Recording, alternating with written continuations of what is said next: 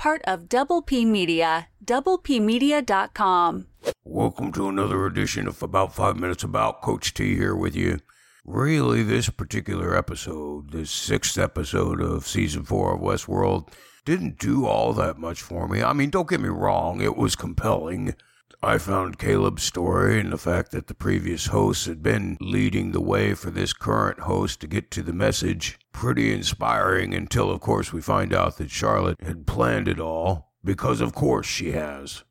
I also thought for a minute there she might jump. Kind of hoped she would.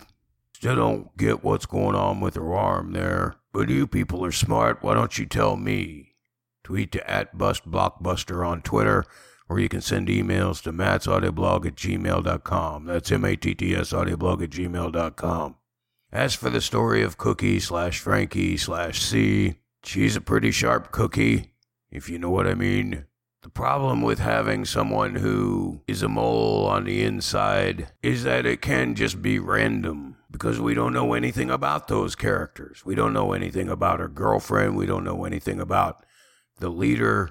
So there wasn't much to invest in all of that. The one thing I did invest in that I hadn't invested in during the entire course of the season so far was the relationship between Caleb and his daughter. This episode really brought that to the foreground, and it was needed. It was the first time I invested anything in Caleb's family all season, culminating with his little speech, which she only heard the first couple words. So it didn't provide any closure for Cookie. It didn't provide any closure for Caleb, which I guess in its own way makes it kind of heartbreaking. And another thing that I'll say is, with the stories being so fragmented and them like really focusing on one particular thing at a time, or at most two particular things, I feel like it's very easy to lose track of where you are in the different storylines.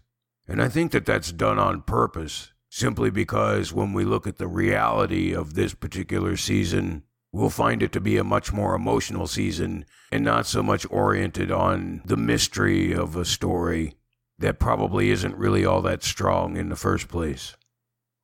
And I don't really know what else I have to say about the story.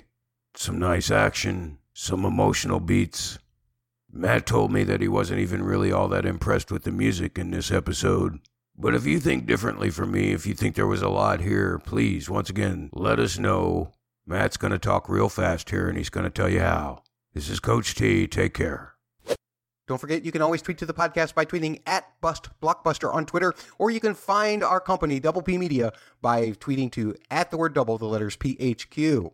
Go ahead and subscribe to Double P Media's YouTube at youtube.com/C/double, the letter P, the word media.